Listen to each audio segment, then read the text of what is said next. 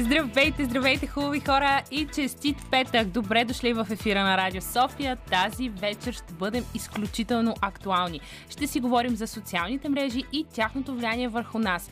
А след броени минути специалистът по социални мрежи Костади Драганов ще бъде наш специален гост. С него ще си поговорим за това как TikTok задмина Instagram и защо е толкова разпространен. А сега започваме с New Day.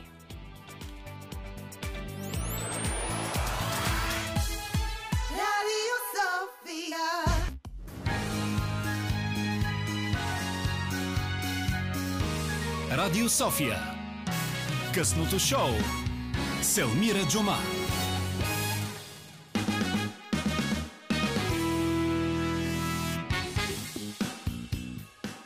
Здравейте, хубави хора! Хайде вече официално добре дошли в ефира на Радио София. Тази вечер, както ви казах и по-рано, ще бъдем много актуални и ще си говорим за социалните мрежи. След 9 ще започне дискусия на тема как социалните мрежи промениха нашия живот. Къде намираме половинките си? Вече в повечето случаи, може би това е интернет пространството и живеем ли фалшив живот чрез телефоните си. Иван Русланов след 10 ще ни разкаже за най-вълнуващите си срещи през последната година и за новото му начинание, а само след минути с Костадин Драганов, който е специалист по темата темата социални мрежи и колж в тази сфера.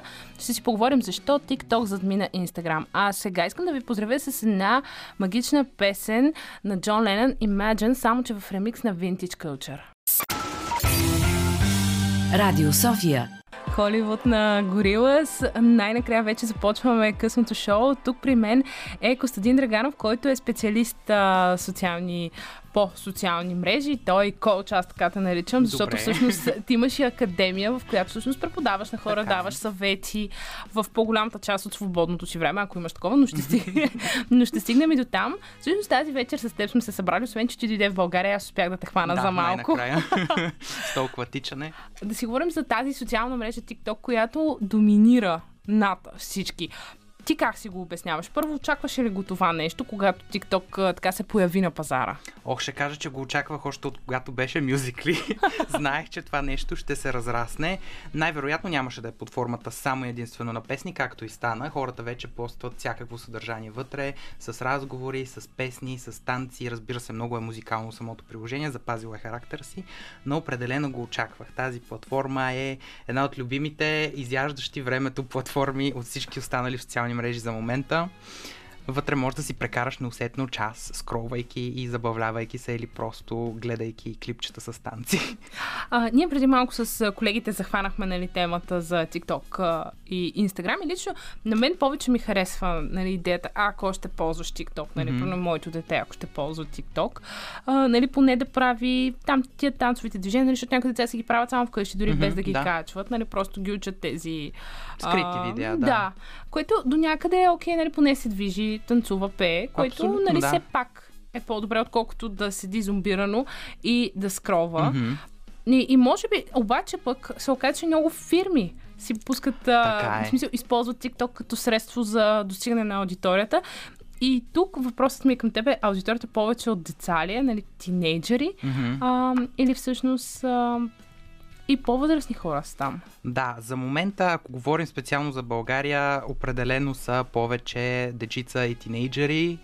А много малка част от България са хора, които са над 18 години за момента, макар че ги има.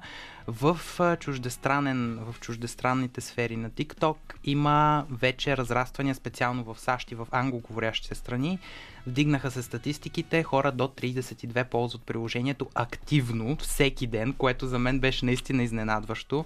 Но да, според мен самото приложение има почва за реклама на бизнеси, за полезна информация, за някакви различни от развлекателни видеа и танци постове. А, там мисля, че продължителността беше 30 секунди. Не, 60. Mm-hmm има много нови неща. Назад си имаме вече 3-минутни видеа Охо! и 10-минутни видеа, което 10 за мен минутни. беше шок. най-наскоро Това не е ли ги малко пуснаха. с разрез в цялото това нещо? Именно, Всичко трябва да, бърз, именно. да бъде бързо смилано. Абсолютно. И вече в, такъв, в такава степен аз мисля, че започват да се конкурират малко или много с YouTube. Защото те пуснаха 10-минутни видеа. Това е доста страшно. Нали? Аз направо се, се хванах за... И доста помислих, смело да застане срещу YouTube, ми се струва. Абсолютно. А, двете мрежи, които не са притежание на Зукърбърг, именно TikTok и YouTube, който е на Google, да са в борба една срещу друга, гигантите на видео, звучи малко предизвикателно да ти кажа. Много ми е интересно Зукърбърг как ли го преживява това нещо. Плаче въгъл. Плаче въгъла, обаче той самият също сложи в а, Фейсбук вече клипове. Или аз поне отскоро ги виждам. Да. Отскоро са, нали? Абсолютно, да, е, скоро добре. са. Сложиха Reels версия във Facebook. Точно така. Да. И имаше такава в Инстаграм, която е от по-отдавна. Да, тя вече е много отдавна, да ти кажа, две години със сигурност. Две години е много отдавна, добре, но поне съм близо с времето. Да. Ам, всъщност съдържанието едно и също ли е в TikTok и в прено Instagram Reels? Може би според мен хората повече гледат Reels в Instagram, Мгм. отколкото в Facebook. Да, във Фейсбук Но- те първа навлиза хората, които са за по така зряла възраст. Те първа. Предполагам, да, че това всъщност е към Мгм. тях. Те така, първо една- откриват това нещо. Те първо виждат нещо такова във Фейсбук и точно към тях е насочено, да, правилно мислиш. Но в Инстаграм обикновенно се а, репозиционира съдържание от TikTok. Повечето бизнеси и създатели на съдържание използват едно и също съдържание в TikTok и в Instagram Reels, като просто махат водния знак на TikTok от сваляйки видеята от TikTok и качвайки ги в Instagram Reels. А между другото, не винаги е направено толкова Не, добре. наистина. Има хора, които имат успех дори с водния знак на TikTok, което за мен е много странно, честно казано. Аз обикновено съм перфекционист и на мен ми изяжда душичката, видали нещо такова. Ами да, малко, нали, малко... А, Инстаграм не трябва ли да го махне, като е чуждо Ами, видео? Инстаграм имаше- Хваща ли ги тия неща или? Хваща ги. Визуално има алгоритъм, който пресмята какво има на снимката и обикновено хваща, ако остана от TikTok символа.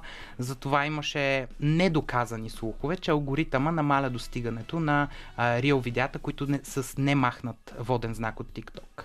Което тествал съм го. Много е случайно и не винаги е така както звучи, че ще го на, на, на, намеря може би зависи, ако го хване. Абсолютно, да, не винаги. Защото самия алгоритъм, който сканира изображенията, не винаги е точен спрямо фона, с който ги сканира. Добре, а, всъщност какво е важно за да направим един примерно, Reels за Instagram Мгм. или клипче за TikTok? Различни ли са нещата или изискванията са еднакви? Изискванията са горе-долу еднакви. А, Гоним да сме интересни и да хванем в вниманието в първите секунди на самото видео, за да може съответно да задържим вниманието възможно най-дълго, защото attention span или така нареченото краткотрайност на внимание все повече намалява и намалява. Последните проучвания от 2020 година бяха, че а, това е 3,5 секунди за да хванеш вниманието на човек в а, интернет, в тези социални мрежи. Хората са много креативни обаче. Абсолютно. Става все, по, все по-интересно и креативно как хващаш вниманието. Дали с кликбейт, дали с някакъв шокър в началото на видеото. Нещо, което абсолютно веднага да ти грабне вниманието. А, на мен от една страна, понеже ти казах, mm-hmm. грабва вниманието, много ми харесва това, че нали, хората до някъде, нали, тов- този тип малко съдържание, което до някъде им ме дразни. Това преди малко си говорихме, че примерно аз не мога да си представя една песен, която да ме изкефи истински да бъде само минута и половина. Аз ще искам да бъде много по-дълга. Обаче да накараш един човек, който, примерно, използваш преди като излизаха клиповете, хората правиха по 10 минути някакъв клип за Да. нещо. В смисъл, те музикалните клипове бяха 10 минути Именно. и разказваха истории. Абсолютно. А сега хората, наистина, аз съм попадала на такива рисове, които научаваш толкова много неща за 30 секунди. Ти си Именно. като, вау, нали, може би зависи според филтъра, според нещата, които ти си фонове, които харесваш. И, нали, то естествено ти излиза такова съдържание. Мгм, да. нали? Дали ще излязат някакви по-забавни неща, или котета, Да. или а, кучета и всякакви такива. Това обожавам в алгоритъма на TikTok, честно казано, че много добре филтрира съдържанието, което ти показва. Виждаш само неща, които си заинтересован. Разбира се, в началото има един период, в който ти а, учиш, в смисъл алгоритъма учи какво харесваш и ти му показваш какво харесваш, спрямо това какво лайкваш и какво задържаш повече гледането си Вниманието върху си, него. да. А, и съответно какво споделяш на приятелите, на какви, на какви линкчета копираш ли, а, на какви клипчета копираш линка и ги пращаш на приятели. Всичко това са сигнали за алгоритъма, които му показват, че ти харесваш това нещо. И ти показва повече от този вид видеа. А, всъщност, кои са най-грубите грешки, които ти виждаш в TikTok съдържание? Най-грубите грешки в TikTok съдържание са малко или много м- търсенето на лошо внимание в кавички, ако мога така да се изразя. Хората, опитвайки да създават драма, просто за да хванат вниманието на останалите. Какво, какво означава това да създава драма? Смисъл? Какво Ами да, да, говорят на controversial теми. На теми, които, примерно, сега имаше много клипчета за войната между Украина и Русия, което из, е, излезе в профили на хора, които създават типично забавно съдържание, просто за да хванат вълната на тренда, което има някаква такава граница, която според мен не бива да се прескача. Да, не най-малко бива си ставаш- неадекватен и по темата е малко Не бива глупаво да ставаш говориш. политически настроен само заради това, че в момента това е актуално. Защото на хората имат нужда от развлечения, дори в такъв, в такъв момент в света, какво се случва. И ти да загърбиш ценностите си, да говориш и да подкрепяш не едва ли не само едната страна, колкото и да си запален фен върху това. Това според мен не е правилно, защото съдържанието ти е корено различно от това, което си започнал да правиш в профила ти. Това го имаш и с между другото, мито Мгм. движението Да. и Black Lives Matters. Нали, тези неща мисля, че доста така се виждат. Да, политически настроеното съдържание е хубаво да го има. Въпросът е когато вече превземе изцяло профила на човека, който създава обикновено различен тип съдържание. М, добре, ако да кажем, аз сега съм човек при теб, дойда нали, Мгм. в, а, нали, при теб да ме обучиш. Какво съдържание според теб е най-добре в... човек сега да започне? Зависи какво му е интересно, както преди малко ти сама спомена, зависи в какво е добър този човек. А, винаги съветвам хората, които започват каквото и да е в социалните мрежи, да започнат нещо, което наистина им е на сърце, нещо, да, за ти, и което ти си го passionate. Да. Да. да, има смисъл. Абсолютно. Изобщо в а, а, и- самия дали ще е клип, дали ще е пост, дали Да. ще е снимка. да има послание, да има смисъл, макар и дори да е само забавление, ключовата частица на посланието на клипа, отново е послание. Всеки може да предаде частичка от себе си по различен начин, което е абсолютно окей. А, някои могат да искат да научат другите хора в социалните мрежи на смислени съвети, трикчета и такива неща, свързани с начин на работа. Други просто може да искат да ги развлекат с скетчове. И двете неща са напълно окей. Всеки има място, според мен, в социалните мрежи, стига да има какво да каже по някакъв смислен, интересен или забавен начин. Добре, а, с теб продължаваме, продължаваме да си говорим, но сега ще чуем а, Любо Киров, както преди. Това е Лейди Гага по избор на Димитър Новачков. А, между другото, тук сме заедно от Dream Team с а, Любен Ковачев, който е нашият звукорежисьор тази вечер. А пък при мен продължава да бъде Костадин Драганов, с който си говорим точно за социалните мрежи и най-вече за TikTok. С теб, която ти каза, че обичаш тази Да, социална мрежа. А, и говорихме за същите клипчета, които са в а, TikTok и Instagram. А, ти съветваш ли хората да правят едно и също съдържание за двете? Абсолютно. Абсолютно съветвам това, особено за Вече може би трите, профили. нали? И Да, да, Фейсбук, като да. сложиме. Абсолютно съветвам това, ам, особено за бизнес профилите. За контент креаторите има място за експериментация с различно съдържание за различните платформи. Но обикновено може много добре да се репозиционира съдържание спрямо нуждите на Ти каза аудиторията. бизнес. Можем ли да използваме TikTok за бизнес, за реклама? Достига ли? Има ли всъщност проучвания, че реално TikTok продава? Да, особено много от големите брандове вече го използват на Макс. Колко реклами на Nike, колко реклами на абсолютно всякакъв тип дрехи, които се сетиш, вътре работят с креативни, динамични реклами, които са на Макс. Отделно рекламата в TikTok, в момента ако влезеш с нея, имаш много по-голям шанс да достигнеш много повече хора за по-малко пари в сравнение с Facebook и Instagram и реално да имаш много по-голям return on investment, т.е. да имаш повече пари, отколкото си вложил в сравнение с Facebook и Instagram. А отделно да правиш Скъпо ли е да органични... рекламираш TikTok? Не, точно това е идеята, че в момента, тъй като го пуснаха някъде преди година вече, а, за повечето хора и бизнес профили, е достъпно и много повече хора достигаш в сравнение с цената на Facebook и Instagram. Затова бизнесите имат абсолютно място не само с платено, а и с органично съдържание в TikTok, защото могат да предложат много различни, да предложат на аудиторията, която е на техния бизнес, да се докосне по различен начин до техният процес на производство, до начина по който те пр- презентират продуктите си, до, до стойността, която техните продукти дават и какъв е, каква е цялата верига на стойност, която продуктите сътворяват. Apple също са един много добър пример за реклами, които се случват в TikTok. С всеки нов Apple евент и събития за нови продукти, те веднага изкарват реклами в TikTok. Първото нещо виждам реклами на Apple. А, Добре, а можем ли всъщност да бъдем излагани там? Как можем ли да видим червения флаг, така наречен? Мгм, да. Определено. Сега се сещам, като казваш излъгани. Има AI, а, образ и профил, който е в Инстаграм от време, от а, някъде две години, мисля, че точно когато Reels излезе, която се премести в TikTok. Анимиран AI образ на жена, която изглежда толкова човешки, че направо ти имаше хора... интелект идва. Абсолютно, абсолютно. Имаше хора, които дори не можеха да решат дали е Дали- изкуствен интелект или истински човек, защото тя изглежда толкова Вау. реалистично. В момента не се сещам юзърнейма, за да ти го кажа, но цялата Като тази... се сетиш, искам да ми го изпратиш. Абсолютно. Цялата тази идея. А, много трябва да внимаваме, защото хората се представят и за други хора там. Това е много лесно да свалиш на някои клипчетата и да кажеш това съм аз. И да си пуснеш профил. Добре, а как деца правят милиони в TikTok? М, това е много добър въпрос. Най-вървежното в TikTok е, че самият TikTok плаща пари на, съда, на съдър... създателите на съдържание, за да правят клипчета на живо. И ако си супер популярен и постоянно правиш клипчета на живо, хората ти пращат така наречените стикери. И ти получаваш стикери, може да си купиш стикер, примерно да си купиш така наречените рози, 50 рози за 2, за 2 долара, нещо от сорта, и на който креатор реши, ти цъкаш и му пращаш роза. Креатора вижда, че ти си му пратил роза, разбира се, розата е най-низкото, има различни стикери, които можеш да си купиш, за да пращаш и да помагаш на А, креаторите. т.е. ти купуваш, влагаш пари. Мгм, като човек, който гледа, Да. влага пари, за да може да подкрепи любимия си създател на съдържание. А прави ли се това? Това ми е много интересно. Явно Това е подкрепя, защото масова практика в Аз- чужбина. Аз си мислех, че от реклама, всъщност, нали, както може би в Инстаграм сме свикнали хората да, да пече, примерно на пост да взимаш едикви си пари, а всъщност И тук... това се прави, да. И това А, се това се прави. прави. Зависи, ако говорим по-скоро за насоченост към инфуенсъри, инфуенсърите взимат абсолютно по същия начин пари за TikTok видео, както взимат за Instagram пост. По същия начин а, зависи от дължината на видеото, зависи дали е пакет от видеа, примерно. И това е спрямо агенциите, които им предлагат този тип реклама, се разбират за бюджет.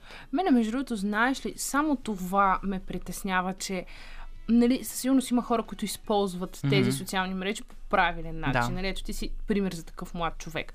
Но до някъде и нали, този, тази фалшива среда, която се представя, този перфектен свят, Мгм. виж ни, примерно, страхотни и слаби момичета, които всичко им седи добре, получават безплатни дрехи, имат страхотен Да. живот, нали, те емоционално може да са изключително зле, но ти не го виждаш, защото ти виждаш, примерно, по 2-30 минутни клипчета, 30 секундни Да. клипчета, нали, а, на ден, но това не създава ли много грешна представа? Примерно, децата си казват, добре, аз сега за какво да уча, нали, за какво да ходя на университет, за какво да уча, като реално отивам в TikTok и ставам звезда, а не Именно, да. всеки, може би има и тази харизма, има, нали, толкова креативен, за да просто не му се получават Хората нещата. много си, много си мислят от хората, които гледат това какво се случва в TikTok, че и те могат да бъдат по този начин, а не осъзнават че, какво стои за това, колко време работа седи да снимаш клипчета, колко време работа седи да измисляш идеи, да практикуваш танци, да си креативен постоянно, защото нещо, с което TikTok е известен, че ти трябва да бълваш съдържание по няколко пъти на ден. Да, За разлика от очуди. останалите социални мрежи. А ако не публикуваш поне две видеа на ден, ти няма как да станеш успешен бързо и да придобиеш аудитория. Това е смисъл, това е цената, която ти плащаш. И хората Колко това време не го средно виждат. отменя, а, отнема да си направим клип за TikTok? Много зависи от самият клип. Примерно, ако е някакъв танц, ти трябва да го практикуваш, да го доизпипаш. Ти можеш да го танцуваш в чистата му форма, разбира се, и да станеш по-суровата форма на този танц, за да се научиш с хората, които те гледат, да им покажеш, аз ден едно научих се на този, на този част от движението, ден две се научих. Това е така наречения тип diary, т.е. тип Да. дневник на начин, по който се научаваш на дадени неща, което също е много популярно в TikTok. А, но да кажем, ако искаш да перфекционизираш, е, в смисъл да изпипаш един танц, можеш да, може да отнеме между 2 и 4 дни, примерно. Ако си добър в танците, ако не си добър, може да ти отнеме и 2 седмици, за да направиш един добър клип. А, добре, а какъв тип инфлуенсъри всъщност са най-популярни? Тези с танците? Ами в TikTok танците наистина са най-популярни. След танците следват скетчовете и видеята с животни, разбира се, Видеята с забавните видеа. Това са трите категории, които са супер вървежни в TikTok. Отново, тук искам да спомена спрямо алгоритъма на всеки. Това е много различно. Каквото харесваш, това виждаш повече от него. Ох. Ам, добре, аз пак искам да се върнем Да. към децата. Всъщност те, според теб, не губят ли представа за реалността? Ето говорихме си за това Така, зомбиране. да. И особено при по-малките. Нали, не, че искам да осъждам някой родител или нещо такова, но нали, това цялото седене пред TikTok на 4 годинки. Да, нали, да. нали, аз станах свидетел просто на такава случка и това много ме, много ме шокира и много ме изуми. Аз не знам как бих реагирал в такава ситуация. Но сега пред себе си в този етап от живота си казвам, че не би го направил. Абсолютно. Това е много до възпитание, по начина по който отглеждаш децата си. Не може таблета, смартфона или каквото и да е, да е нещо, което да отвлече вниманието на детето, за да може ти да свършиш нещо друго. Ти трябва да измислиш вариант това дете реално да развива способностите си и умствения си капацитет, не само гледайки в един екран и скровайки безцелно. Това е изцяло а, работа на родителя. Не можеш ти да го предотвратиш и да обвиниш платформата. Да, платформите са пристрастяващи, особено за развиващи се мозъци като деца на 4 години. Там вече може много демидж да се направи, т.е. да има много последствия, които след това да са необратими. Затова е много важно родителите да отделят специално внимание на това как а, възпитават децата си и колко време й дават пред екрана. Аз това се чудя дали TikTok всъщност не се превръща като телевизията, примерно Абсолютно. през, да кажем, 90-те или И началото на TikTok, 2000-та. и YouTube. А, масово родителите пускат дори детски песнички и ги оставят с часове да гледат някакви детски, като например Пепа, всякакви такива неща в YouTube. А, Отделно в TikTok пускат а, откъси от песнички. Става а, аз това по... се чудя. Всъщност в TikTok има ли съдържание за 4 годишни? Да, има ли хора, да, които си има, абсолютно. имат такава аудитория? Абсолютно има. И то е не, а ти не можеш ли да си срещано. направиш профил на 4? Ами на 4 не можеш да си направиш профил, Но най-вероятно. ползваш на мама и тати. Да, мисля, че лимитът е точно 13 години за профил. Доста, да. Повечето хора, които са в TikTok нямат 13 Да, за да. сравнение. Добре, ам, аз бях попаднала тук и това ми е един така последен въпрос Мгм. към теб, понеже сме на края на часа. Не знам как стана това. Много бързо. А, но TikTok е една много голяма тема. Mm-hmm. На едно изказване на едно момиче, което е много популярно в TikTok. Тя е, между другото, популярна в България. М, Да, изключително популярна. В момента наистина просто не си спомням нейното име, но Така. тя пред една наша телевизия българска беше казала, че тя е на 18, защото тя е страшно популярна. мгм. Тя е а, постигнала всичко в живота си. Нали, за нея това е да има пари, да бъде известна. Това според теб... А... Изказване ли? Ами, не, не, това, да, това изказване, не знам, някакси на 18 години е много тъжно да, да си изпълни всички свои мечти. Аз не мисля, че е тъжно. Можеш да развиеш повече себе си след това, да разбереш какво е важно за теб, освен това, защото много хора Еми, аз търсят точно казано това го- до 30. Да, но аз това го приех като все едно това ми е достатъчно. Не искам да се развивам. Някакси на тези години, не знам, според мен човек трябва да иска да се развива. Нали? Може аз да съм го приела погрешно Да. вече като зрител, нали? като човек, който получава информация. Абсолютно. Според мен всеки има на- начин да пречупи изказванията на хората в публичен ефир по различен начин. И е много важно и е субективно наистина това, което всеки разбира под изказаното в ефир. Така че, е, според мен, момичето има много какво да развие в себе си. Това, че е казала, че това е достатъчно и според нея е постигнала всичко, може би е постигнала голяма част от това, което е искала да постигне.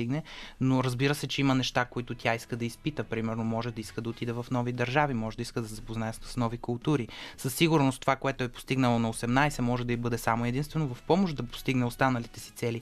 Но тя със сигурност може да има други цели, които може да постигне по в благодарственост на това, че сега има слава и пари. Завъртам топката набързо. Мгм. Има ли травал блогъри в TikTok? Да, има много траво, всичко има по много в TikTok. И им се плаща, за да го правят. Плаща им се да показват хотели, плаща им се да показват резорти, всичко това се плаща. Приключвам така.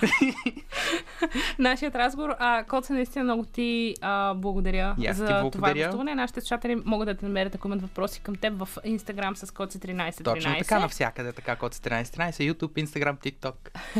И как се казва, следващия път, когато дойдеш в България, очаквам пак да ми гостуваш. Задължително. И да си говорим за, не знам, може би тогава вече ще има нова социална мрежа. Хм, може би. Или Зукърбърг ще купи TikTok. И тя ще падне надолу. Ще видим. а, следващия час, хубави хора, ние ще продължим да си говорим за социалните мрежи. И всъщност темата е тяхното влияние върху нашия социален живот. Обаче, а, подбрала съм си страхотни хора, с които ще обсъдим това. Но преди това ще чуете новините на Българското национално радио и разбира се, качествената музика на Радио София. Radio Sofia. Здравейте, хубави хора! Веднага след новините на Българското национално радио късното шоу продължава.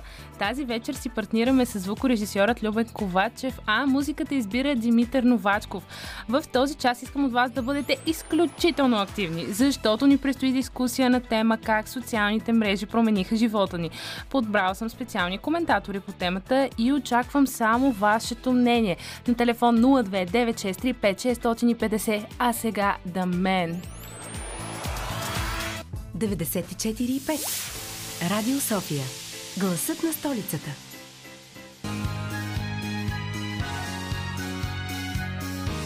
Радио София. Късното шоу. Селмира Джума.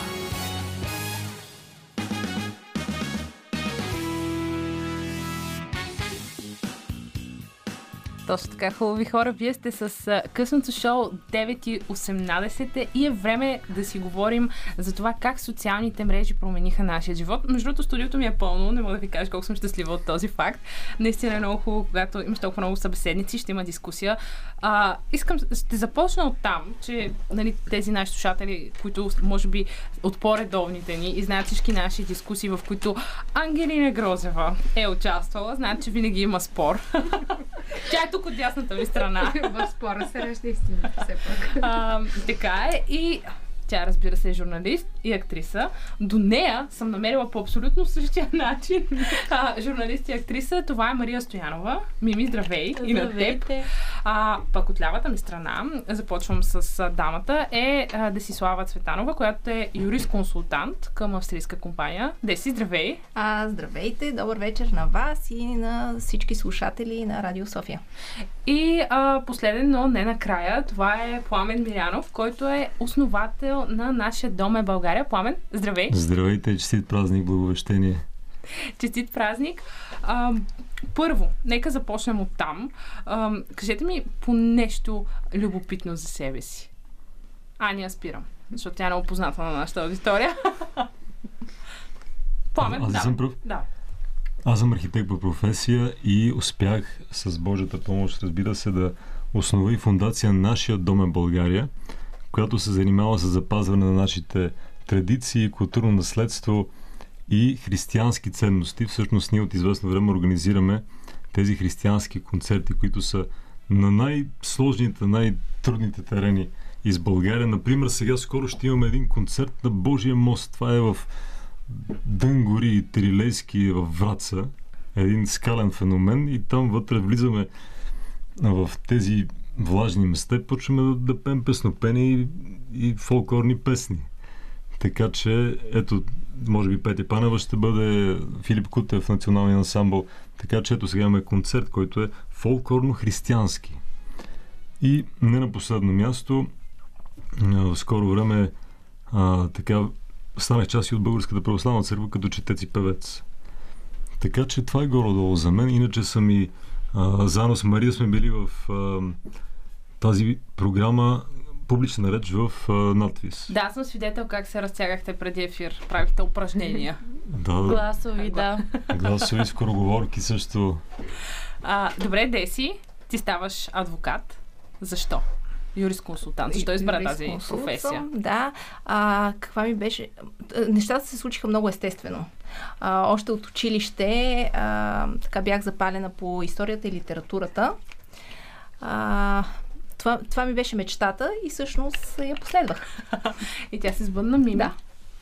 Здравейте отново на всички. Аз се занимавам основно да с журналистика, както преди малко спомена. Също така се занимавам с танци, свиря на пияно, имам собствен блог, в който основно също така доста често отразявам интересни за мен събития, свързани с култура и изкуство. Много обичам да давам поле за изява в този мой блог на младите творци, защото смятам, че е хубаво повече хора да разбират за тези млади таланти и да могат да, както споменах, да достигат до повече хора. Сигурна съм, че тази дискусия ще се получи много интересна. Толкова различни хора и толкова любопитни. А, добре, предлагам ви а, да започнем от там. Кои са повече? Плюсовете или минусите на социалните мрежи? Кой ще започне? Ани? Не ти дадох думата до сега. Добре. Ами, е, според мен, като всяко нещо, и социалните мрежи си имат и плюсове и минуси. Въпросът е как ги използваме и какво време прекарваме в тях. Но наистина със сигурност, според мен, почти всеки един от нас може да каже, че има проблем с това колко време прекарва в социалните мрежи. И за съжаление трябва да се борим вътрешно с този си стремеж. С този порив. Да. Да, според мен те трябва да са слуга, но не господар. Те трябва да бъдат едно средство за достигане на повече хора, за отправяне на градивни послания към обществото и със сигурност не само за а, така, гордост и себеизява, но за дори някой път взаимопомощ. Ето сега мога да се средства дори за това да достигнеш до хора, които са в нужда, които са и следствие от, от войната, потърпевши така, да, че, и ти самия да предложиш помощ. Самия да, този да предложиш, разбира се. Деси? Аз също смятам, че отговора не е еднозначен. А, като плюсове може да изтъкнем а, това, че а, чрез социалните мрежи а, поддържаме контакт с хора от различни култури. А, свързваме се с нашите близки в чужбина. От тази гледна точка и по този начин социалните мрежи ни сближават. А от друга гледна точка, а, те ни отдалечават от невербалната комуникация. Това бих изтъкнала като минус. А, а също така, че превръщат нашите емоции в един вид алгоритъм и те вече не са човешки, а граничат с дигиталното. Дали са повече плюсовете или минусите, аз тук съм напълно съгласна с Ани. Зависи по какъв начин ние ги използваме тези социални мрежи. Аз като човек, който се занимава с журналистика и пиар, доста често ми се налага да а, прекарвам време там, но извън работата си винаги се старая, когато използвам социални мрежи, да предавам и чрез личните си профили някакво хубаво послание на хората, защото живеем в така доста напрегнати времена в момента. И ако не си даваме някаква светлина взаимно като хора, смятам, че още по-трудно би ни било. има доста твърдения. Ние с предния ми гост малко а, захванахме и тази тема точно за инфлуенсърите а, и нали, изобщо представата, която получаваме от социалните мрежи. Сега малко ще завъртя повече, може би към Instagram и TikTok, където нали, е по-младата аудитория. Вече Facebook се оказа, че не е толкова млада, пък аз оттам си започнах. Но, нищо. Преди малко Любен ми каза, че съм стара, аз съм много злопаметна. А, и така, продължаваме за тези, които нямат а, TikTok. а, всъщност, смятате ли, че инфуенсърите предоставят грешна представа на децата? За това, че не трябва да се работи, за това, че влизаш в а, интернет, качваш една снимка, оттам получаваш пари или качваш клипче, зависи вече коя платформа използваш. И по този начин, нали, няма го а, примерно това, което лично, а да кажем, аз съм прекарал, била съм стъжант първо, нали, минаваш, трябва да се докажеш, че си добър в професията си, за да почнеш да работиш и след това да изкарваш пари. Този процес при тях го няма. На 18 години или даже по-рано. Има на по 14 години инфуенсери, които взимат милиони. За жалост, може би се създава специално в децата и в доста хора, които не са навлезли в материята на това да правиш пари чрез социалните мрежи. Да, отстрани изглежда много лесно, честно казано. Аз не съм човек, който следва инфлуенсъри, но пък покрай други по-малки бизнеси, които съм се опитвала да развивам, знам, че ако нямаш огромен ресурс и капитал, с който да започнеш, не е чак толкова лесно, колкото на нас ни изглежда. Специално за въпроса с децата, по-скоро бих казала да. Може би на малките в момента, които те първа израстват, за жалост им изглежда по този начин и да, по-скоро бих казала, че има според мен някаква опасност за създаване на грешна такава работна култура и представа по-скоро. Това е много ми е интересно ти какво ще кажеш живея в един зрим свят, където винаги естетиката е поставена на пьедестал. И в а, този видим и изключително наситен с цветове, с форми, с а, тенденции за модерното, ние постоянно трябва да сме в крак с него и да представяме външното. Всъщност, материята е на показ, материята е на пиедестал. И разбира се, всеки се стреми да изглежда по-красив, по-атрактивен. Духовното със сигурност е на заден план. И когато тези млади инфлуенсъри поставят, пак ще кажа, материята в а, начало на, на нашите стремежи, те объркват със сигурност по-младите, защото тя трябва винаги да е в ръка с, а, да, да бъде в крак с, а, с духовното ни израстване, с словото, с а, нашите познания за литература, за изкуство, за култура, но не и само за това как да излезем по-добре на селфи или как да сложим а, последния туалет. Тоест, аз бих се радвал, ако има един инфлуенсър, който владее прекрасно словото, който ни а, споделя послания от нашите класици, автори, който умее да ни привлече с именно с тези си качества. Това е Ани, за това ти посочи. Да. Към нея тя има такъв блок, е така че и мисля, че сега, ще... сега чакам рецитал от нея. Да, между другото, а, аз за малко пак да се включа. Напоследък често ми излизат доста инфлуенсъри, които се занимават точно с разпространяването на или по-културни мероприятия, или такива събития, които са наистина това, за което Пламен говореше, което според мен трябва да бъде смисъла на инфлуенсърската професия. Имам и приятелка балерина, която също много обича да споделя. Тя е млада, има много деца, които я следват и какъв по-прекрасен начин човек да заобича класическото изкуство, например, от една балерина в самата опера, което пък е хубавото наистина на този тип работа. Да кажем тогава, Да. че това е плюса. Може Да, да, зависи да. повече от младите хора, от Точно това така. на какво са От какво съдържание качват, да. Ани, ти?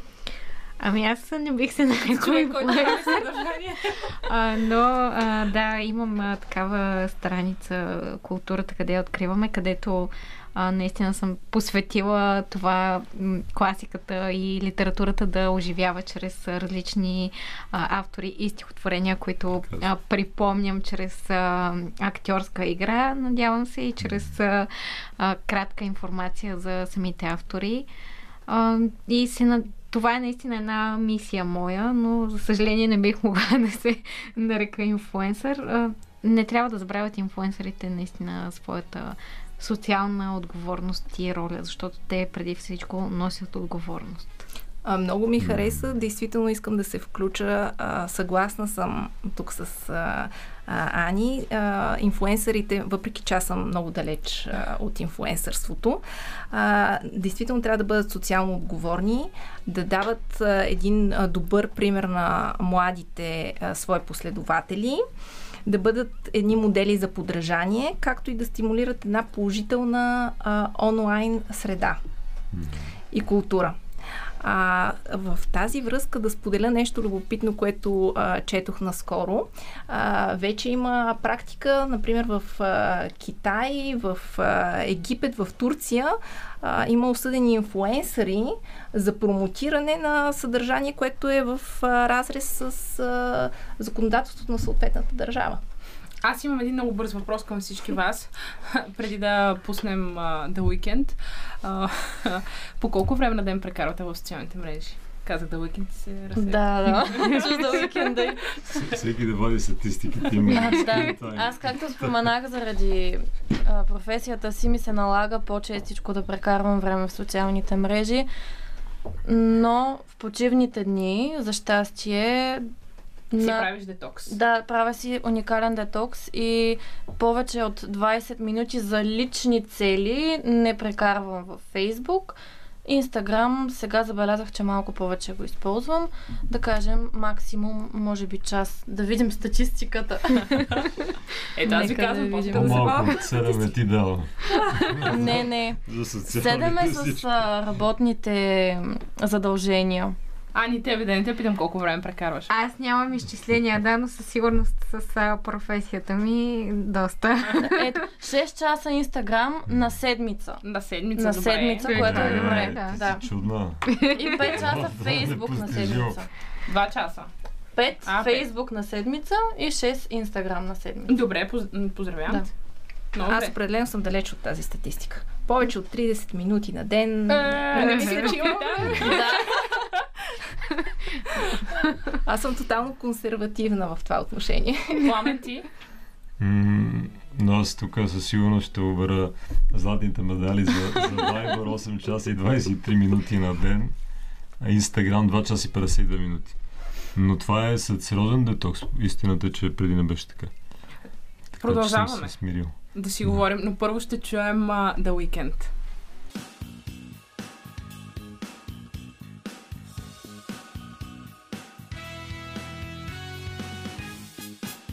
Много се заговорихме, обаче извън ефир, време е да го направим в ефир. А, говорим си за социалните мрежи, за тяхното влияние върху нас. Тук при мен са Пламен Мирянов, Десислава Цветанова, Мария Стоянова и Ани Грозева от детското предаване на Радио София. Само, че сега няма да говорим по детски теми, говорим именно за социалните мрежи. И понеже напредваме както винаги в а, времето, искам да ви попитам, забравяме ли реалния живот, понеже малко подхванахме тази тема сега в нашия а, вътрешно-ведомствен разговор. А, забравихме ли реалния живот заради социалните мрежи? Получили сте момент, в който ние виждаме едни фалшиви хора, които са ни показани по един изкривен начин и в истинския си живот не искаме да приличаме на тях и забравяме ли всъщност къде живеем и кога живеем? Това, за което ти говориш, е една от най-болните ми теми, защото виждам как много млади хора, които са и умни, и изглеждат прекрасно, решават, че това не е така, само защото не приличат, например, на някой инфлуенсър, който са видели или на каквато и да е популярна личност. И това са, както знаем, снимки с фотошоп, с ефекти, филтри, всякакви такива Те са агли, светлини. да, разбира се, да. подобрения, Да. които не са очевидни за голяма част от потребителите и, например, ето тази част от живота, която някак си се замъглява, може би, е и една от според мен основните вреди на социалните мрежи. Ако твърде много време прекарваме там и се усетим, осъзнаем се, че това не е окей за нас, по-лесно според мен може да се изкорени, докато тези грешни представи за поведение, за визия могат да доведат до много сериозни м- така ще използвам думата вреди в човешкото съзнание от гледна точка на всякакви притеснения и подобни, което не, не е хубаво. Със сигурност социалните мрежи те ни завличат с, в своя кръговрат, в своя водовъртеж на славата. Много често ние си казваме, ето, искаме да качим още съдържание, не сме качвали от една седмица. Повечето хора, виждайки техните профили, осъзнаваме, че те рубуват на тези социални мрежи и това е вече пагубно. Това е всъщност и на момента, когато те почват да, да действат против човешкото, против нашето развитие, защото ние изпадаме дори от психична зависимост. Всички зависимости не са добри за душата. Именно там а, християнството трябва да, да бъде водещо, ако ние искаме да, да присъстваме в социалните мрежи, нека а, да помним, че най-важното е да, да използваме словото, да, да сме в а, така любов, в съзвучие с, с ближния, но не толкова да сме в прелести, в гордост. Всъщност това ни отделя и от духовното, и от християнството. Аз не мисля, а и по принцип не би ми се искало да чуя, че а, младите хора а, забравят да живеят в реалния свят. Защото това за мен би било много жалко и пагубно.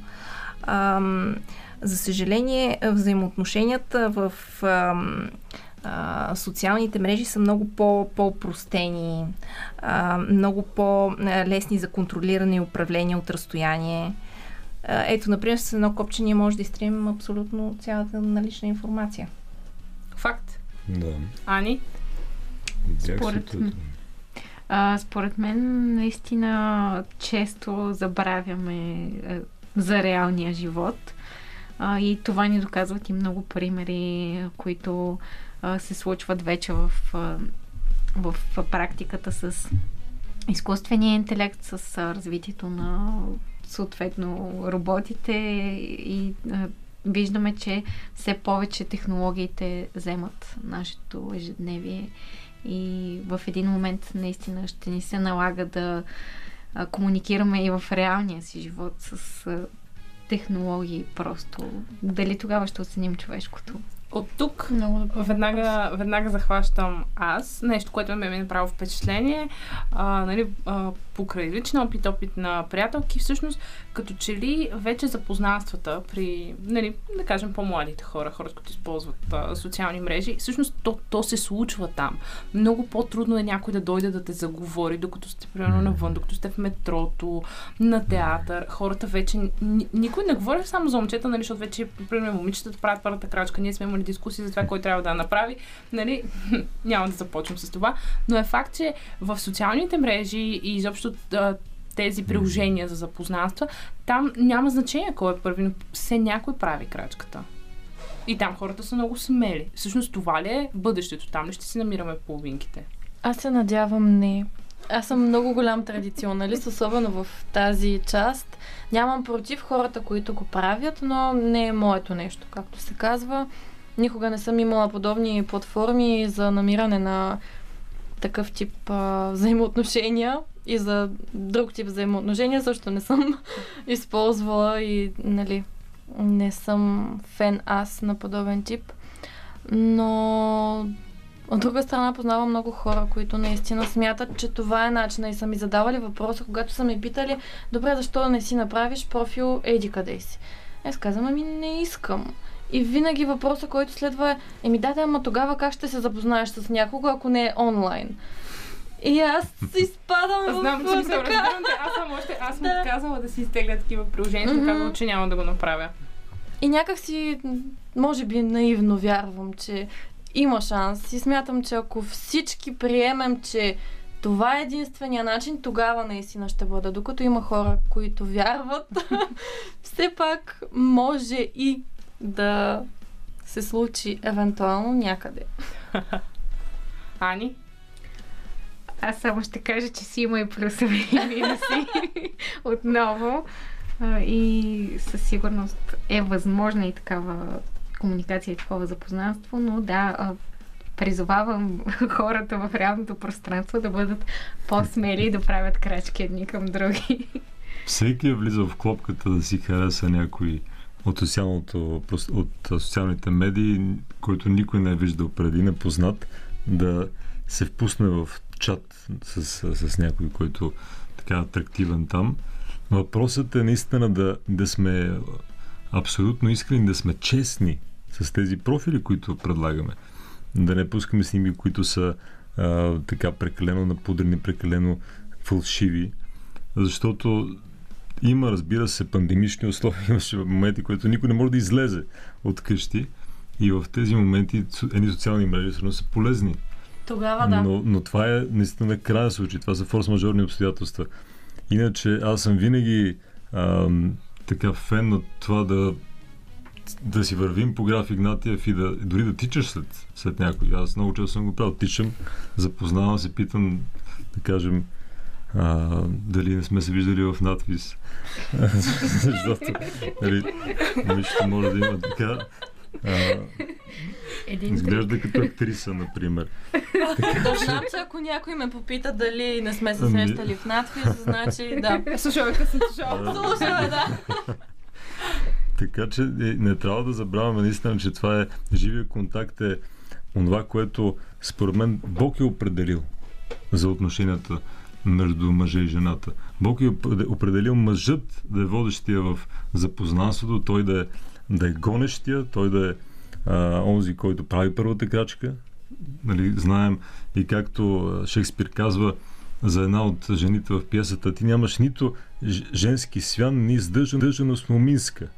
Не, той така, така говори за, за една от, от жените. Тоест, жената естественото е тя да, да е дори леко свънлива, дори да леко срамежлива, за да може мъжа да естествено. В такъв свят живеем, че жената трябва и да, да държи на, на своята позиция, някой път тя да се впуска в, а, в избор. Само накрая винаги жената избира. Това е важна теза да кажем. много мъже предлагат своя така, Потенциал. да, свои опции, но накрая жената избира. Деси? Аз не бих могла да си представя, без да съм видяла някой лице в лице, да тръгна да се впускам дори а, да, да контактувам в социалните мрежи. Аз тук искам само да те допълня. Като Да. човек, който е гледал толкова много документални филми и сериали за серийни убийци, ама няма как да се запознаем някъде и да излезем. Ама никакъв шанс. Те ни от най-известните серийни убийци са страшни красавци. А, факт че е така, за- заради това трябва да се пазим и а, да имаме винаги едно на ум. Не съм психолог, ти трябва да го разбереш какво. Да, то по снимка не знам че ако не съм го видяла човека Лично, преди това да си направя, нали, най-малкото първите две минути ти си изграждаш един психологически профил за дадения човек. Едно такова вътрешно чувство. Как ще почувстваш това чувство? Дали този човек въобще ти допада като индивид, ако не си го видял преди това? Защото то в социалните мрежи той може да ти напише всякаква информация и да се представи по всякакъв възможен а, вариант. А всъщност да не е този човек, който се представя. Абсолютно. Абсолютно така. Добре, много бърз въпрос. Къде е баланс? всеки сам трябва да го намери със себе си. Няма, няма фиксирани граници, всеки трябва за себе си да, да го определи. Аз мога да предложа само една опция в встъплението на едни отношения, примерно на, на една овертюра на, на отношения, винаги едни видео разговори или примерно а, сторите, които с видеосъдържание, могат да разгадаят дали другият човек е, е наистина симпатичен и, и може да общува и, и, се, и допада на, на усрещната страна. Защото само снимките не могат да открият дали да кажем а, има дар слово, дали има акцент или няма акцент, и защо дали имаме ние същи възгледи за живота. Дори един разговор по телефона може да спести много, много по-нататъчни срещи. Много мъки. Много загубено време. Ани? А, за баланса в социалните мрежи, според мен самоконтрол. А за баланса отношенията мъж-жена, просто се научете да танцувате помежду си и да Не, правите добре. стъпки. Какъв, какъв стил? Няма значение, важното е да знае е мъжа, когато направи стъпката, жената да направи следващата и така. Точно. Мими?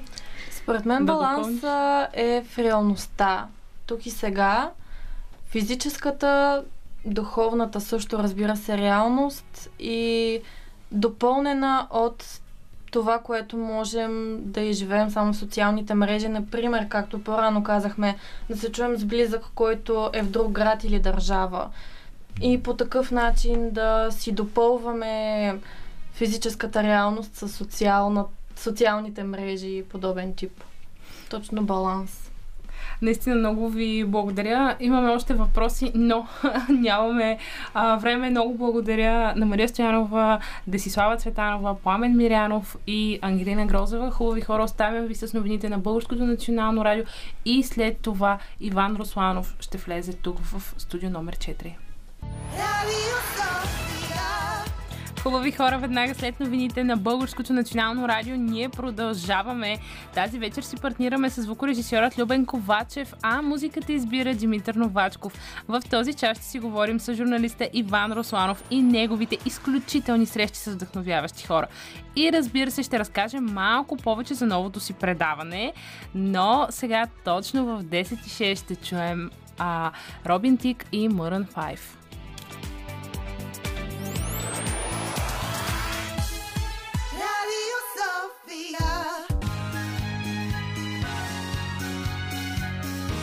Радио София. Късното шоу. Селмира Джума.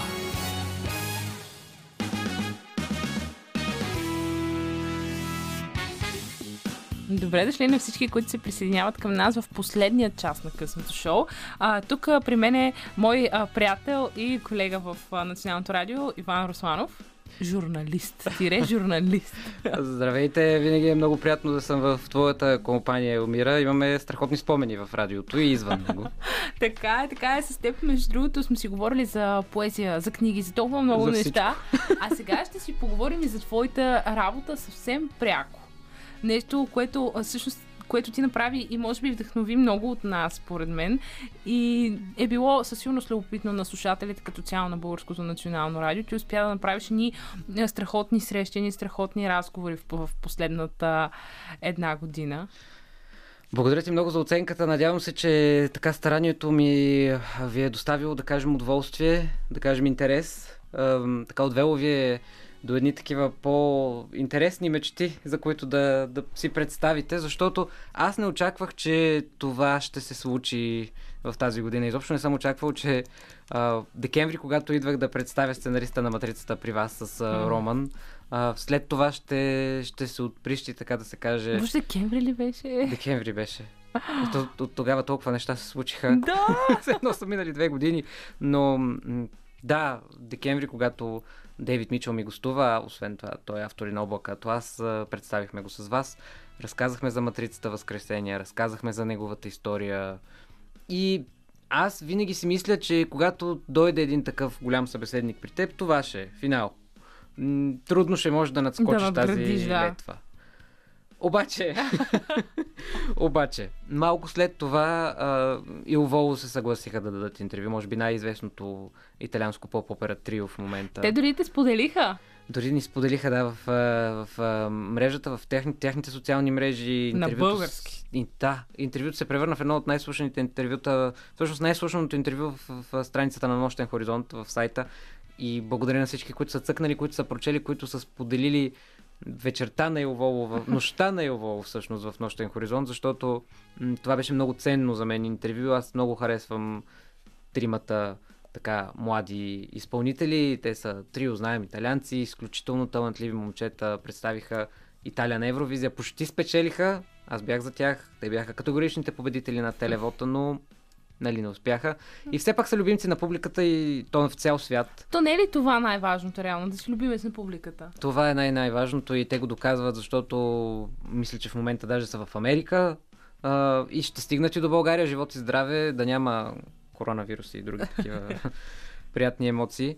А, и ако няма, ако всичко е наред, и аз вярвам, че всичко ще е наред, ще можем да ги видим тук скоро, лятото. Знаеш ли, аз си спомням, когато започнах да уча журналистика, много от моите преподаватели казаха нещо, което е голяма истина, че може би най-вълнуващите неща в нашата професия са именно срещите с вдъхновяващи хора.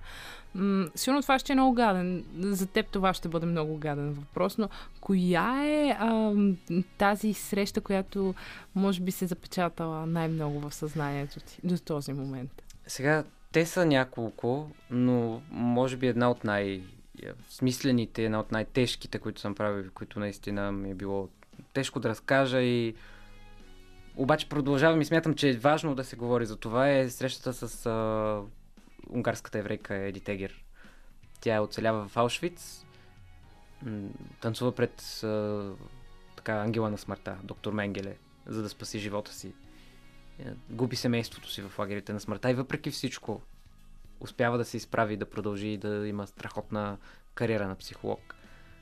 Това е, може би, една от най-смислените ми срещи. Друга много смислена, която се случи след Илволо, отново подцених съдбата, защото самата Мей Мъск а, даде интервю а, за, за Хоризонт, за, за мен. Мисъл, Аз като голяма фенка на Илон Мъск, споменахте ли нещо за него или не? Много неща се разказа и всъщност ние видяхме как м- каква е предисторията на Илон Мъск и как Илон Мъск става това, което е чрез а, именно перипетиите на майка му. Какво ти, какво ти сподели тя? Сега тя е- има изключителна история. Тази жена израства в Южна Африка с семейството си и а, те, семейството си са приключенци, търсят изгубения град в Калахари. В пустинята са, губят се, сафарита, пясъци, въобще суша, А, няма звучи храна, доста няма добре. вода. А, и всъщност това я кара да оцелее през всички тези години. Тя на 15 всъщност става модел в модна агенция в а, Южна Африка. Малко по-късно започва и този изключително неуспешен брак с бащата на Илон Мъск. Илон има ам, още брат и сестра. Тоска и Кимбъл се казват те. И тя се оказва с три деца и с а, и жертва на домашно насилие от съпруга си. И всъщност в един момент тя трябва да си каже, стоп, до тук бях, няма повече да търпя това. И... Това може би е най-трудно при Да. жертвите на домашно насилие. и да хване трите си тогава малки деца и да си тръгне с три малки деца. Да, те стават изключително успешни и от всички са чували за Илон Мъск. Но да хванеш децата си да тръгнеш на едно приключение, в което просто не знаеш какво следва, защото тя е диетолог, тя е модел от време на време, но да се грижиш за три деца и да плащаш найем, да се опитваш да живееш нормално с, а, само със своята заплата е малко трудно. Тя дори разказа как тримата, четиримата са живели в един много малък, много малък апартамент, само с спалня и с кухня и въпреки всичко не са се оплаквали. А, което може би е така Може би показва, рецептата така на успеха. Да. Рецептата за успеха. Да не се оплакаш, а винаги да търсиш план, да търсиш следващото. И начин, начин да успееш, начин да оцелееш. Да, в тяхния случай абсолютно. в този момент. Всъщност, Мей Мъск мисли, че е имала и хранително разстройство. Да, да, именно след всички тези А тя ти ги сподели всички тези Всичко неща. разказа, да. Разказа. Разказа и Н- Успял си да стигнеш до нея. как в един, в, едно, в един момент, надявам се, в един момент се оказва, че тя е диетолог с наднормено тегло. И казва, не ме гледай как изглежда, ма слушай какво, ми, какво ти казвам, защото наистина живота не е бил лек при нея. Тя стига буквално от нищото до, до върха. И... Но тя в момента е модел. Тя в момента е много успешен модел. Тя е, да кажем, на Cover Girl най-възрастния представител. И снима се в клип на Бионсе. Въобще, живота е... Тя, тя самата си е суперзвезда. Справо си е суперзвезда, както е Илон. Икона. Абсолютна икона. И, и виждаме откъде Илон е наследил всъщност този бунтарски дух. Винаги да търси, винаги да опитва, винаги да... И защо и да не се отказва, защото реално той, нали сега тук малко сте излизаме от темата, но той, ние с това ще говорим и с а, Стефани Ангел в среднощни разкази другата седмица, че реално той, неговата а, фирма, а, първата, която е за ракети, фалира почти на три пъти, Да. преди да стане това, което е. И след това вече идват колите, нали, които са електрическите и така нататък. Както казва и Мей Мъск, работим с това, с което разполагаме. Няма как. А всъщност тя как се спасява от хранителното разстройство? Ами, всъщност не е чак толкова трудно. Освен, че се стяга и си нали, сама а, налага, че е време да спре до тук и да по някакъв начин да промени нещо в живота си, тя м, си купува само здравословни храни държи в апартамента си. Това е едната от да рецептите. се Само здравословни храни, нищо друго в апартамента си. Или когато храната е много и е вкусна, ядеш половината, а другата я запазваш за по-късно. А, ето виж, много, Да. много практично за, за всички ни. И ходене, много ходене, много разходки. Не е задължително някакви много големи спортове да се правят, но да, разходките са важни. Това мога и от личен опит да го кажа. Така че да, тя е изключителен човек и разказа една много интересна история за всъщност студентските години на Илун, когато тя решава да му отиде на гости в общежитието, той тогава е в Америка. И трябва да спи просто на един матрак. И тя... И това е студентско общежитие. Да, няма какво Тя го пита, да това от улицата ли го намери, нали? И он ни отговаря, как от улицата взе го от магазин втора употреба за 25 долара. че тези хора в момента са едни от най-богатите семейства в света. И за мен беше чест да, да споделя тази история, да, да се чуя с нея, да си поговорим, защото Земна ли беше тя? За мен Да. това е много важно, когато Да. разговаряш с нали, хора от... А... Смятам, че тя беше изключително емоционална, защото сякаш самата не може да повярва, че книгата з- жената, която има план, стига дори и в България. Тя е навсякъде по света, тя се превръща в страхотен бестселър, в нея разказва за цялата си история. Всъщност, жената, която има план. И аз по тази линия успях да се свърша с нея. Естествено, те имаха изисквания, много резонни. И искаха, например, да не го се говори само за Илон, нормално. Ами то сигурно и е писнало на жената. Тя самата има страшно невероятна история. Така че нейната история също е много, много, Много важна. да се важно и реално, ако извъниш с нея да направиш интервю, е редно да поискаш нейната история. А всъщност не е ли именно нейната история историята на Илон Мъск? Има, има, има доста логика, а, но и с теб спираме повече да издаваме за Илън, защото той ни е другата, другата седмица. М. А, сега обаче ти предлагам да чуем Джеймс, а, Джеймс Морис, а, Морисън и след това С да продължим. Радио София. Лан Републик в ефира на Радио София. Тук сме с а, Ивана Русланов, тире журналист, тире хоризонт. Виж, виж как съм те записала много професионално. Много. Нали? Всъщност тази вечер с теб си говорим за твоите а, срещи с вдъхновяващи хора. А, в първата част на нашия разговор ти ни сподели за Мей Мъск, М. а, с която всъщност приключихме а, тази част. Да. Наистина доста вдъхновяваща жена. Много и Тя пак колко години е в момента и е модел? Мисля, че нейните години не са 70. тайна.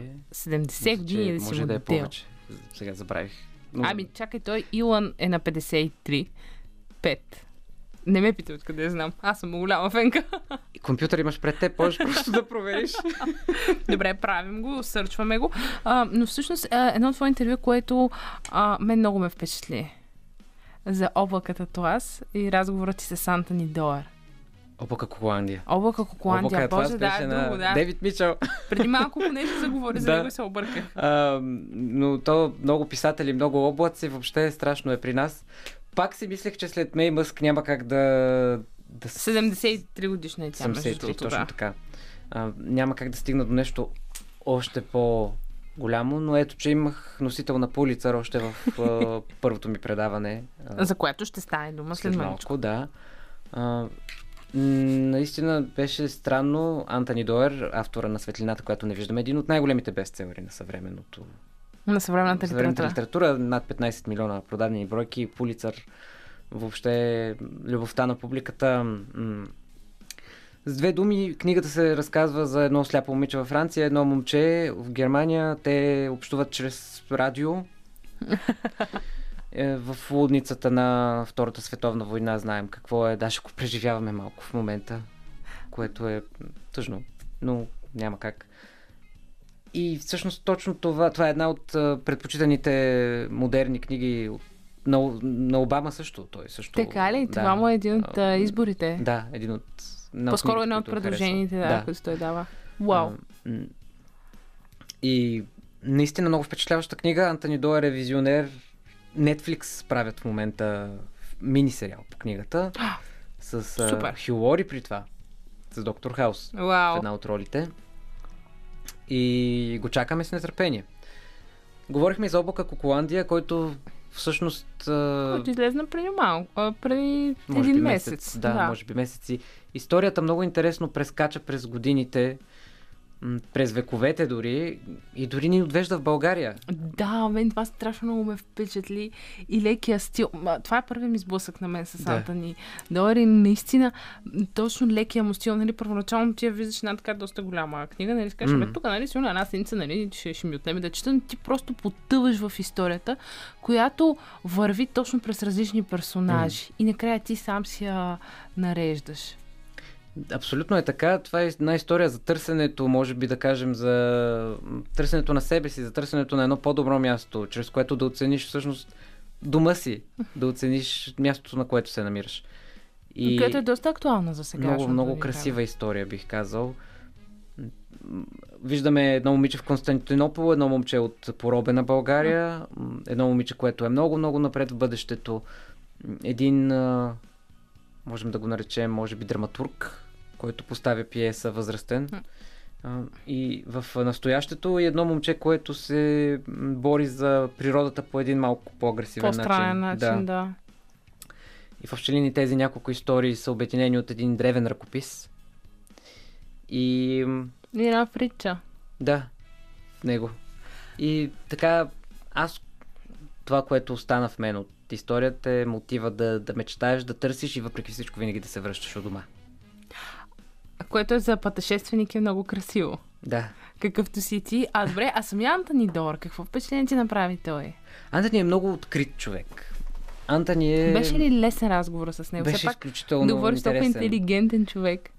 Беше изключително интересен. Някои от думите на английски не ги знаех, признавам си. много сложен, много а, красив език ползва той. Много вкусен език, може би да го наречем наистина. Изключ... много открит. В тези хора няма самодоволство, в тези хора няма голямо, огромно его, Няма което его, да те да. Обгърне и да, да не знаеш какво да ги попиташ, да не можеш да си размениш две думи. И с него, и с Дейвид Мичел, другия огромен писател, както и с Себастиан Бари, който също ми гостува в февруари месец, ирландския писател. В тях можеш да а, видиш всичко друго, но не и, не и его. Талант, визия за нещата, много желание да променят света към по-добро, но не и его. Според мен е- негото много може би пречи на, на успеха. Ами да, виждаме и тримата са едни от най-големите съвремени писатели в момента и някак си в тях го няма това усещане. Не ти предават усещането, че аз съм повече от теб. Както и в Мей Мъск, аз не усетих от разговора с всеки един от тях. А те са хора с история. Те имат защо, те има защо да имат самочувствие, ако имат. Да, кажем, те те трябва да са хората, както се казва. Да. Това самочувствие. Но те нямат, те са изключително земни. Останах впечатлен наистина от всеки един от тях, от личността им, от идентичността им. Всъщност аз преди малко разказах, че така имаше едно ново начинание, едно ново предаване, което обаче в понеделник, ето виж, започваме с теб и приключваме а, с мен. Разкажи ни повече за него. Понеделник вечер е така моето първо предаване, мое си авторско. Много се гордея, че и благодаря за този шанс на Хоризонт, че ми дадоха да, да представя своята гледна точка за, за нещата, за това как ми се иска да звучат събеседниците ми, кои искам да са ми събеседниците и как, разбира се, да направя, как да изглежда едно мое си ток-шоу, така да се каже. В а, понеделник вечер така съм си поставил за цел да започваме седмицата по един малко по-интересен начин, малко по-раздвижен начин. В него ще влязат всички следващи мои а, световни събеседници, дано да има все по-големи, надявам се, имам планове, се разпратил съм много покани. Ще има и български събеседници от всякакъв жанр, така да се каже, с които ще разкажем за тях, а освен това ще четем и добри новини. А, за да имаш ли можем такава да... рубрика? Да, добри новини. Ще обсъждаме добрите новини с тях и с слушателите. Също всеки един човек е добре дошъл в страницата на понеделник вечер, където ще такат дискусиите. Също имаме и кинорубрика, кинорадио, където ще представяме премиери, интересни филми. Примерите е рубрика за млади хора с кауза, с интересна история. И в като за финал ще разказваме нещо вдъхновяващо, както беше Еди Тегер в първото издание. Тя беше първия, така да се каже, финален участник и нейната история за битката между доброто и злото и волята да станеш и да успееш, въпреки болката, се превърна така в една много интересна планта и завършек. А кой друг участваше всъщност в първият ти брой? Кой подбра за начало? Започнахме с Теди Рафаилова. Тя е книжен блогър, изключително интересна, The Bilingual Reader. Тя разказа малко повече за живота в интернет, новите професии в интернет и как да общуваме с тях. Продължихме с Антони Доер, именно полицаровия лауреат, за което съм много благодарен. И Еди Тегер. Това бяха тримата главни в а, първото издание на понеделник вечер. Естествено, публиката, с която обсъдихме добрите новини, които са ни впечатлили. И се надявам, че наистина ще има все по-добри новини, които да четем, да обсъждаме. Този понеделник ни очаква Ирен Леви. Тя има какво да ни разкаже. Тя е журналист, сценарист на безброй страхотни телевизионни предавания. А, малки истории по БНТ, да кажем. Тя е и автор на няколко интересни книги. И реши да се преквалифицира в учител. Защо? Скоро ще разберем. Ще разберем в понеделник вечер. А, добре, Иван, понеже днес темата ни цяла вечер е към социалните мрежи. Какво мислиш ти за влиянието на социалните мрежи? Колко ползваш социални мрежи? Успяваш ли да си починеш от тях? Защото в нашата професия те са така голяма част. Мгм. Да, така е. М- Там си намираме събеседниците. Там намираме, интересни, хора. хора. Да. Там намираме новините си. Там осъществяваме дори някои от разговорите си. Messenger Call звучи по-добре от телефон, да кажем, когато правиш връзка с някого. Но ако зависи от мен, аз бих разкарал всичко. Ама правил ли си такъв детокс, както се казва? Правил съм го няколко пъти. След това ми се разсърдиха много хора. Но ако някой ви се разсърди за такова нещо, да знаете, никога не ви е бил приятел. Защото това е най-хубавото, да, да се махнеш от социалните мрежи и да излезеш навън и да кажеш, ето ме, жив съм. Искам Е, реално истински винаги приятели. може да излезе с теб навън, така Да, че... искам истински приятели, искам, искам истински живот. Ам, защото го заслужавам. М, не мисля, че това дали с някой си приятел във Фейсбук или си го сабскрайбнал, или както е там в Инстаграм, Фолно. да, ви прави близки. Не, близки ви правят общите ви спомени навън. И това, което сте си дали един. друг. Прекараното време заедно. В реално Именно. време. Да, да, да. И колкото и лицемерно да звучи в момента, защото всеки един от нас часове Ползва наред, часове наред е в телефона, на компютъра, някъде. Да, ако мога да избирам, бих избрал да, да ги няма тези неща. Но не можем и трябва да, да работим по някакъв начин. Трудно ще си представим бъдеще без интернет. Не, това според мен... Да. Така че за момента можем само да си говорим и да си пожелаем да прекарваме по-малко време в... В Тези интернет. мрежи. Да. И може би да оценяваме. и да оценяваме времето извън тях. Абсолютно. Но без тях не може, за жалост. До там се докарахме, че... Така се развива, може би, света. Това е еволюцията, може би.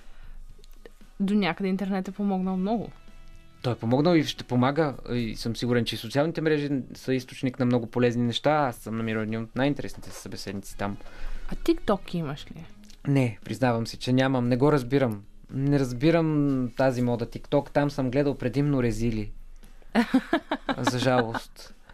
Ам, Не, някой ти ги е изпращал. Пращат ми, да, да, пращат ми това, което ви, ви виждам там ме отказва да си направя такова нещо. Сега може би звуча малко по-пуритански, но наистина не виждам смисъла да, да правя видеята, които гледам, че се правят там. А ти самия би ли правил съдържание за TikTok? Не, не. Не си говори... Сега, но трябва да кажа нещо хубаво за TikTok. Представителя на, на Евровизия на Англия, Сам Райдър, всъщност е тиктокър. А, невероятен известен. глас. Невероятна песен. За мен това е победителя на тази годишната Евровизия. Сам Райдър и Spaceman. Не съм гледал тиктоковете, честно казано, но предполагам, че след като песента е толкова задълбочена и той е толкова талантлив артист, не прави някакви прости тъпи танци в клипче, а има някакви по-интересни Има, има някакво, неща. да, доста интересно съдържание. Наистина в предния час ние, сега с теб се заговорихме за TikTok, а, си поговорихме точно по-скоро за влиянието на. TikTok върху а, децата, върху го- подрастващите. Пак нали, за тези зомбирани деца, които скролват а, на телефоните. Горките. Ем, горките те и горките ние. Въобще не знам какво, какво ни очаква с TikTok. Виждам и чувам все по-потрясаващи неща от там. Някакси добрите примери там остават назад. И виждаме само тези, на които се смеем. Но това е малко смях през сълзи в един момент. А, защото... Ами някакси, ако твоето дете го прави този клип, няма да ти е много смешно. Няма въобще да ми е смешно. Ам, особено някои неща, които виждам са потрясаващи. Мене, знаеш ли кое най-много ме притеснява до някъде в тези социални мрежи? Това е примера. М- примера, който се дава и изобщо този фалшив а, начин на живот, този фалшив стандарт, нали? Да. Едни непрекъснато щастливи хора, Да, които, лъскави. Нали, точно лъскави, да, които не изглеждат нито по този начин. Не знам защо веднага сетих за Ким Кардашиан, която, нали, Тя е първоисточника на всичко. когато да, може би направиш така реалити чек, този хубав български израз, М. нали, всъщност сравниш реалността с а, това, което тя поства, качва като снимков материал в а, социалните мрежи. Сигурно има и TikTok, предполагам, че и там е много а, популярна. А, но всъщност тя показва на тези момичета, да кажем, едно тяло, което е неестествено, по- където да го погледнеш, но тя го прави модерно, тя го създава да, в смисъл да това да бъде модел за поддържание. Или пък точно обратното, моделките, нали? Много лъскаво е всичко. Но всъщност не е. Виждаме едни силиконови или хиалуронови устни, виждаме едни силиконови тела. Възхищаваме се колко добре изглеждат. Но също това е една голяма лъжа. И когато осъзнаем, че всичко това е една голяма лъжа, сме много тъжни. И, и Да, да, обаче не децата- само като осъзнаем, че това е една голяма лъжа, а когато виждаме тази лъжа, мислим я за истина и си казваме, ами ние не можем да сме толкова лъскави. Значи ние сме пълни провали. Да, А не, ние няма не сме. Не, ние просто сме нормални хора, както и тя, и както и тя без всичките тези филтри, Да. светлини, пози и така нататък. А, няма да изглежда по този начин. Не бива да се сравняваме с а, някакви хора с 80... в- Как се наричаха тези, дето се разкрасяваш в Инстаграм? Е, филтър? филтъра. Ам, филтъра и някакви други пластики по себе си. Просто не трябва да се сравняваме с такива. Смятам, че трябва да имаме по-високи стандарти и по-големи мечти от това. Иван, много ти благодаря за този разговор и за този час. Желаем ти успех. Много благодаря. с- Винаги е удоволствие да си говорим, защото винаги някак си енергията е хубава и но успяваме да стигнем, смятам, до нещо смислено. А това е най-важното. Абсолютно. Хубави хора, благодаря ви много, че бяхте с нас тези 3 часа. Наш звукорежисьор тази вечер беше Любен Ковачев, музиката избра Димитър Новачков, аз съм Елмира Джума и ви желая лека вечер. Радио София.